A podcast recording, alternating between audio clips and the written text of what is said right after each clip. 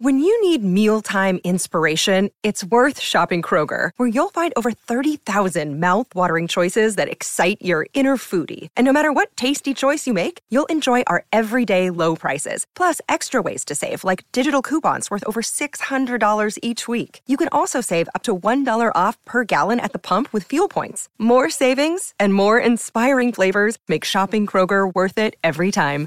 Kroger, fresh for everyone. Fuel restrictions apply.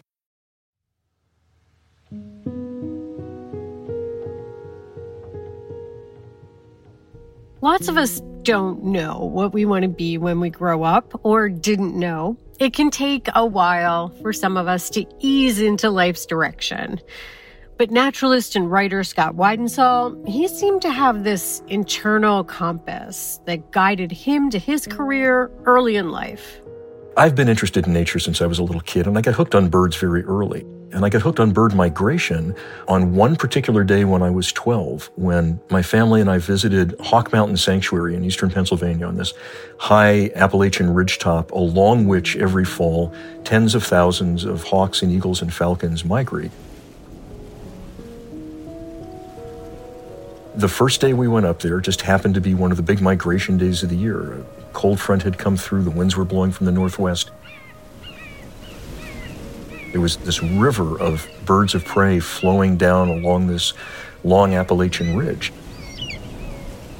And in the 50 years, and it was it was 50 years ago this past fall, in the 50 years since then, I went from somebody who was an avid birder and kind of on the outside looking in in terms of migration research to becoming more and more directly involved now, in our last episode of The Future of Everything, we talked about songbirds, but migration and the plight of migratory birds kept coming up.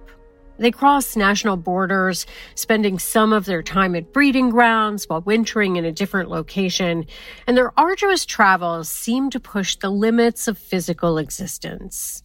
And the places where these birds live and the resources they rely on are under increasing pressure. And as global citizens, the birds have been challenging for researchers to study.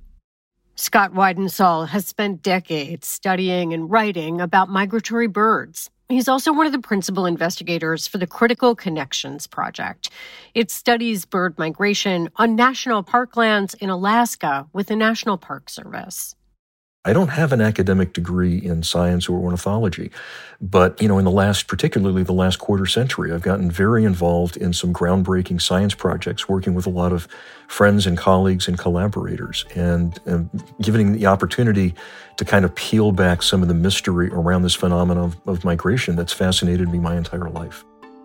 From the Wall Street Journal, this is The Future of Everything. I'm Janet Babin. Today on the show, we talk with Weidensaul about his latest book, A World on the Wing The Global Odyssey of Migratory Birds. He'll talk about the special challenges of researching these birds and what we could learn from them that could help us humans.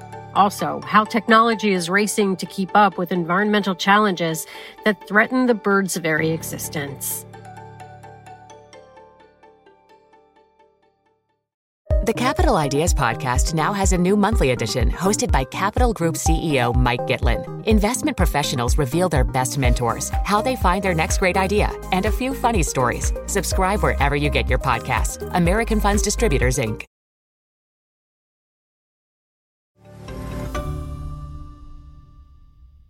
Scott Weidensaul, thank you so much for talking with us. Sure. It's really not a problem. You have spent a career writing about migratory birds and the challenges of protecting them. And I was hoping you could start off by explaining, kind of from like a 10,000 foot view, why it is so difficult to understand and protect these birds. Migration has really been the black box of a bird's annual cycle. Um, it's the part of the year that, about which we know the least. And we also know that it's the most dangerous part of a bird's annual cycle, which makes sense if you're traveling tens of thousands of miles, crossing continents and oceans and deserts. You're going to get hit with weather systems and exhaustion and starvation. So, you know, there's so many challenges that come to bear on migratory birds because they're, they're not residents of any one place. They're residents of the whole. Can you give some examples of some of the arduous migrations some species undertake? The thing is, even the smallest migratory birds make remarkable migrations. I mean, ruby throated hummingbirds, which weigh about as much as a penny, about two and a half to three grams, fly 600 miles nonstop twice a year across the Gulf of Mexico, from the U.S. coast down to the Yucatan Peninsula in Mexico. Little semi palmated sandpipers that breed in the central Canadian Arctic take off from the northeastern coast of North America, up around Nova Scotia or New Brunswick, and fly 3,300 miles nonstop out across the western Atlantic Ocean, all the way to the northeastern coast of South America. And when people talk about birds, they often refer to them as natural athletes. So I always get a little bit peeved for the sake of the birds when they're compared to human athletes. I mean, that semi palmated sandpiper's migration, 3,300 miles nonstop, that's 126 consecutive marathons with no food or water or rest during which the bird is operating at about eight or nine times its base metabolism. Compare that to a Tour de France cyclist who's operating at four or five times his base metabolism and only doing it for, you know, less than a day at a time with regular food and hydration. So what the birds are doing is just light years ahead of what any human can do. You write in the book that researchers have made discoveries about migratory birds that could actually be the seeds of future breakthroughs in human health and well being. Oh, sure. I mean, because migratory birds undergo so many physiological changes in the lead up to and, and, during the time that they're migrating. And many of these are things that we would love to be able to mimic in human physiology as well. You know, for example, migratory birds will dramatically increase their muscle mass prior to migration without exercise. Sign me up for that pill, please. They can reorder their internal organs. You know, the bar-tailed godwits that migrate 11 days nonstop across the Pacific Ocean before they leave Alaska, having gained as much weight as they possibly can, they no longer need their digestive system. So, in a matter of days, their internal organs shrink dramatically. On the other hand, their heart muscle increases 30 to 50%. Their chest muscles that power their flight increase by as much as 50% in mass. We know that when they're in migratory condition, many migratory birds seem to be immune to the effects of sleep deprivation. I'm an owl researcher. I would love to be immune to the effects of sleep deprivation. How they're able to undergo these physiological changes without suffering harm and to do it without exercise, to do it without any change in behavior is something that human physiologists would love to be able to figure out how to replicate in people. It is so arduous, this migration that so many species undertake. And I'm wondering, do we know why they do it? I mean, as a non migrator, I'm kind of struggling here to understand why. Because the world does not equally distribute its resources equally throughout the year. In the Northern Hemisphere, you have this enormous land area. Most land area on Earth is in the Northern Hemisphere. During the Northern summer, it's the land of milk and honey, especially for small insect eating birds. Very long days, in fact, in some cases, north of the Arctic Circle, continuous sunlight, lots and lots of food. But come wintertime, it's a much more difficult place for an insect eating bird to live. So during the northern summer, birds migrate north, take advantage of all that sunlight, all that food, all that land. And then as the seasons change, they move back down toward the tropics. Most of our migratory songbirds here in North America winter from southern Mexico through northern Central America and across the Caribbean, a few of them down into South America. So they're changing one land of, of abundance for another land of seasonal abundance. It's worth it to make that trip. People say, well, why don't they just stay in the tropics and breed down there? Well, it's actually really hard to raise chicks successfully in the tropics. There's a lot more diseases, there are a lot more dangers. Snakes, for example. There's no monkeys in Canada or Alaska, but there's lots of nest robbing monkeys down in the tropics. The nesting success rate of migrant birds is much higher than the nesting success rate of resident tropical species.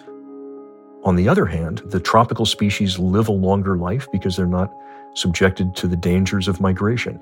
So, over the course of their lifetimes, both the migrants and the tropical resident birds produce roughly the same number of chicks, but you know, they come at it from kind of different perspectives and, and different strategies.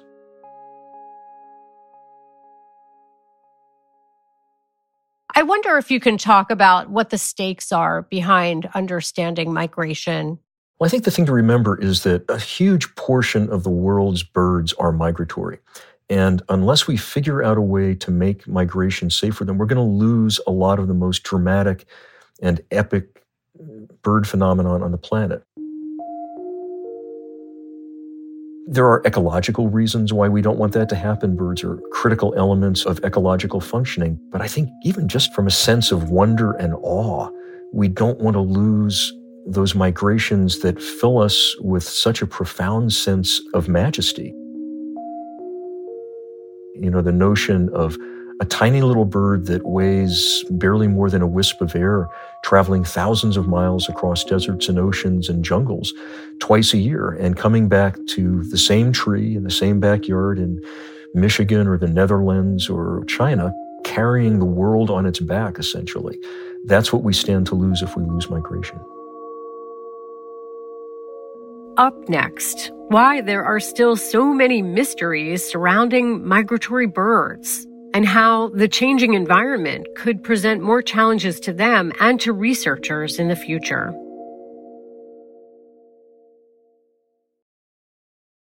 Want to get smarter about investing? Then tune in to the Capital Ideas podcast from Capital Group, home of American Funds Distributors, Inc., one of the world's leading asset managers. Each week, we bring you stock market outlooks, macroeconomic updates, and investment strategies that can help you succeed. Learn from portfolio managers with decades of experience about how they navigate uncertain markets. Prepare to be engaged, enlightened, and entertained by listening to the Capital Ideas podcast today.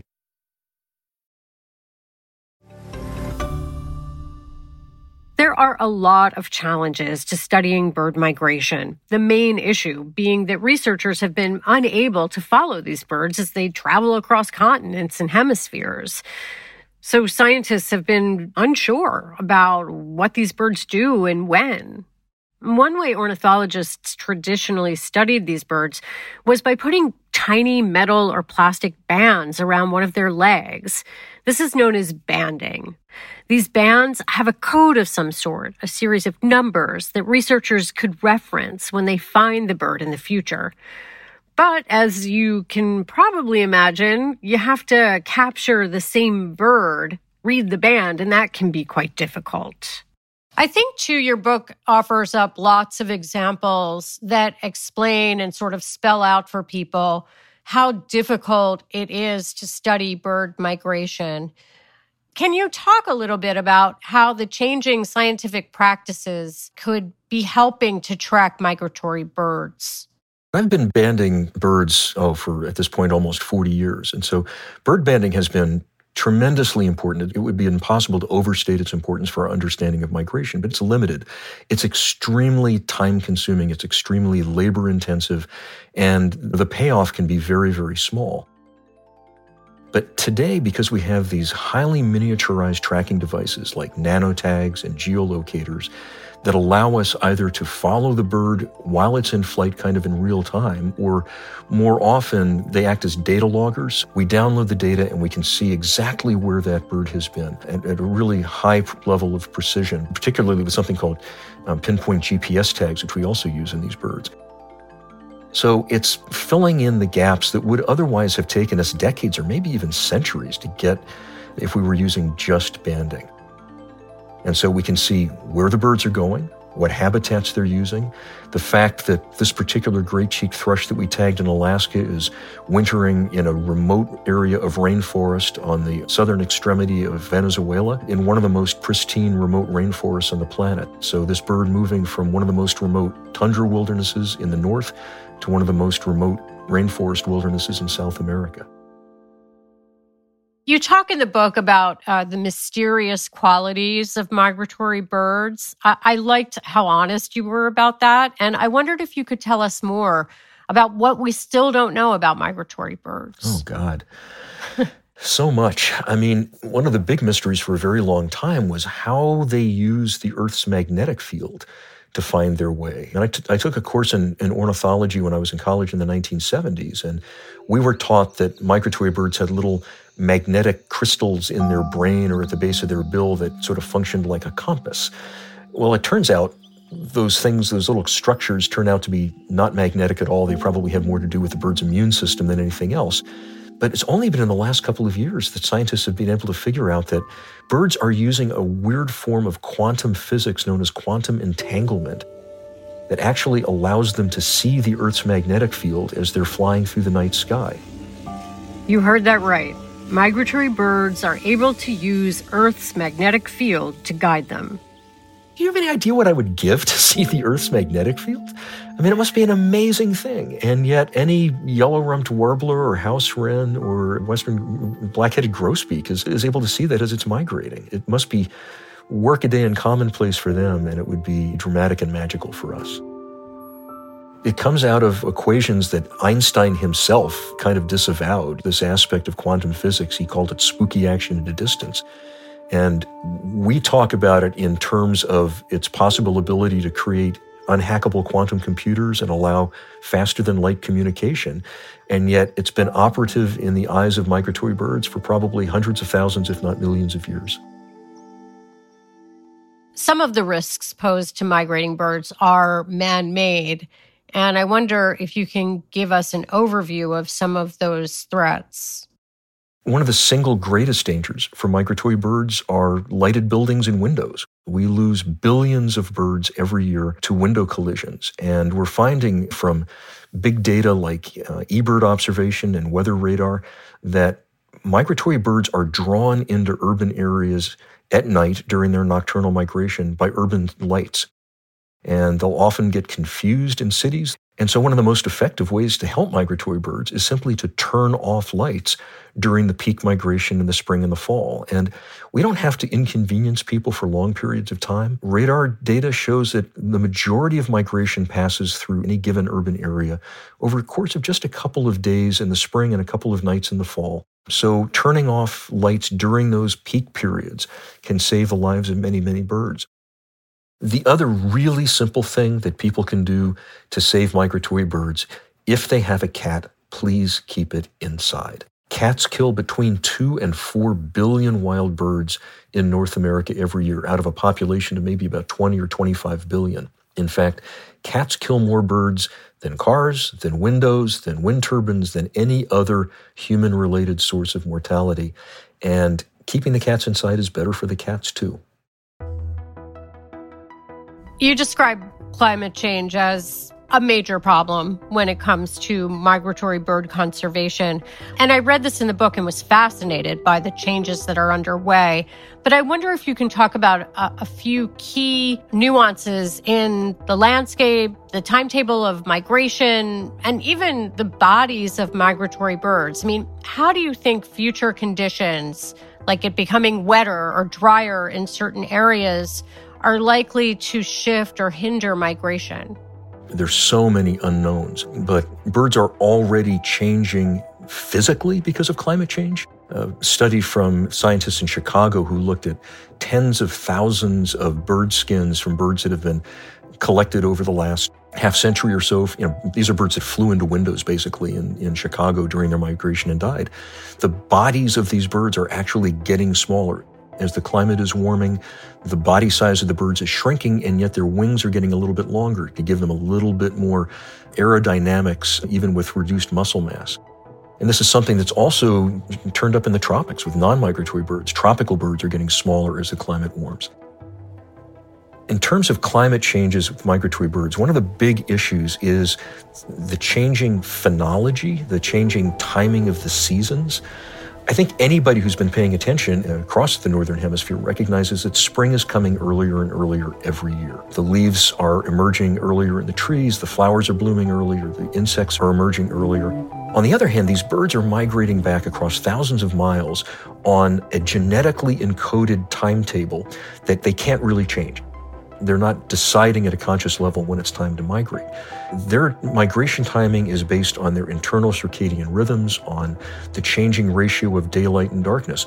So what's happening is they're coming back on their traditional timetable, but spring's arriving earlier and earlier every year.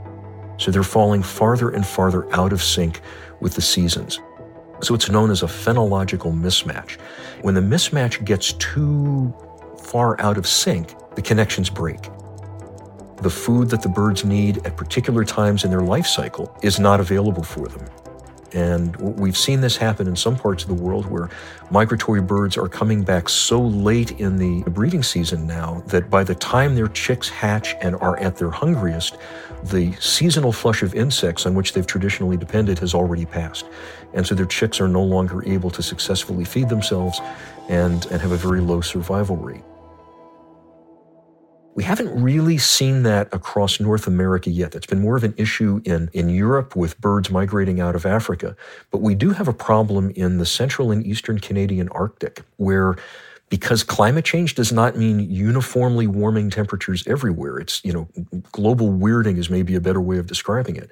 In that part of the Arctic, late winter and early spring is dramatically colder and snowier than it once was, whereas summer is dramatically warmer. And so, for long distance migrants, uh, shorebirds like Hudsonian godwits that winter at the southern tip of South America, red-necked phalaropes that winter near the Galapagos Islands in the Pacific Ocean, by the time they migrate all the way back up to the central Canadian Arctic, they arrive all set to lay their eggs and everything's still frozen. So they have to wait and wait. And then they finally have an opportunity to lay their eggs, their chicks hatch, and then this climactic switch gets flipped and it becomes dramatically hotter. And the insects on which those chicks are going to depend emerge earlier than the chicks can use them. By the time the chicks are at their hungriest, there's very little for them to eat. And so Hudsonian godwits, these um, beautiful, large, dramatic shorebirds with long ice pick bills, some years they maybe only five or six percent of their chicks make it to survival. So, you know, we are seeing changes on the ground right now that are threatening the survival of some of these migratory systems. You've written about the increasingly dire studies coming out year after year we see related to staggering bird losses. I'm wondering what gives you hope for these animals you so clearly admire? A couple of things. First of all, the inherent resiliency of birds, nature in general, but birds in particular. If we give them half a chance, they'll come back. And in many cases, we know what we need to do. We just have to find the political will in order to do it. I'm optimistic because of the, the ability we have now to understand, particularly migration, at a level that we never did before. I think we're getting that information just in the nick of time to start to make the kind of targeted conservation decisions that we have to make. And I'm optimistic because, frankly, there's not a whole lot of benefit in being pessimistic. If you're pessimistic, you're just going to give up. Look, in my lifetime, I've seen birds that we had written off, all but written off, like bald eagles and peregrine falcons, come surging back again. I know what birds can do if we give them the opportunity. We just have to find the wherewithal, the political muscle, the, you know, the, the willpower to make the changes that we have to make for them.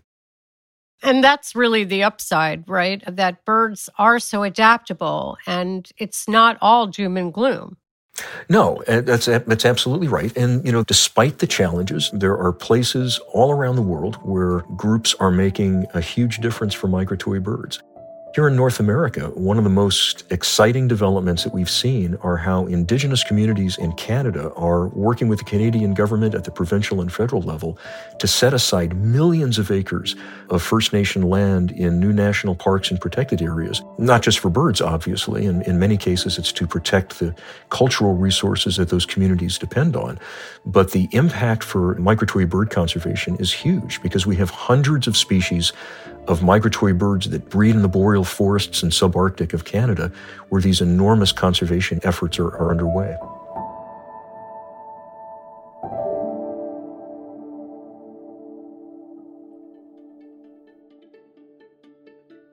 Scott Weidensaul, naturalist and writer. His most recent book, A World on the Wing, is being released in paperback in March of 2022.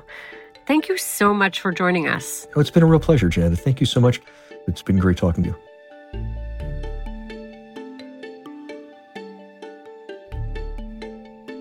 The Future of Everything is a production of the Wall Street Journal. Stephanie Ilgenfritz is the editorial director of The Future of Everything. This episode's fact checker is Katherine Cipher. Our sound designer is Sarah Gibble-Laska. Our producer is Caitlin Nicholas. Kateri Jochum is the Wall Street Journal's executive producer of audio. And I'm Janet Babin. Thank you for listening.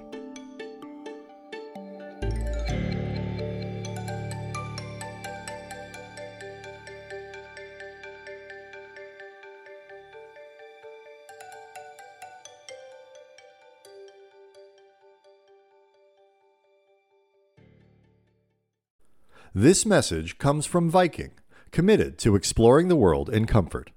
Journey through the heart of Europe on an elegant Viking longship with thoughtful service, destination focused dining, and cultural enrichment on board and on shore. And every Viking voyage is all inclusive with no children and no casinos. Discover more at Viking.com.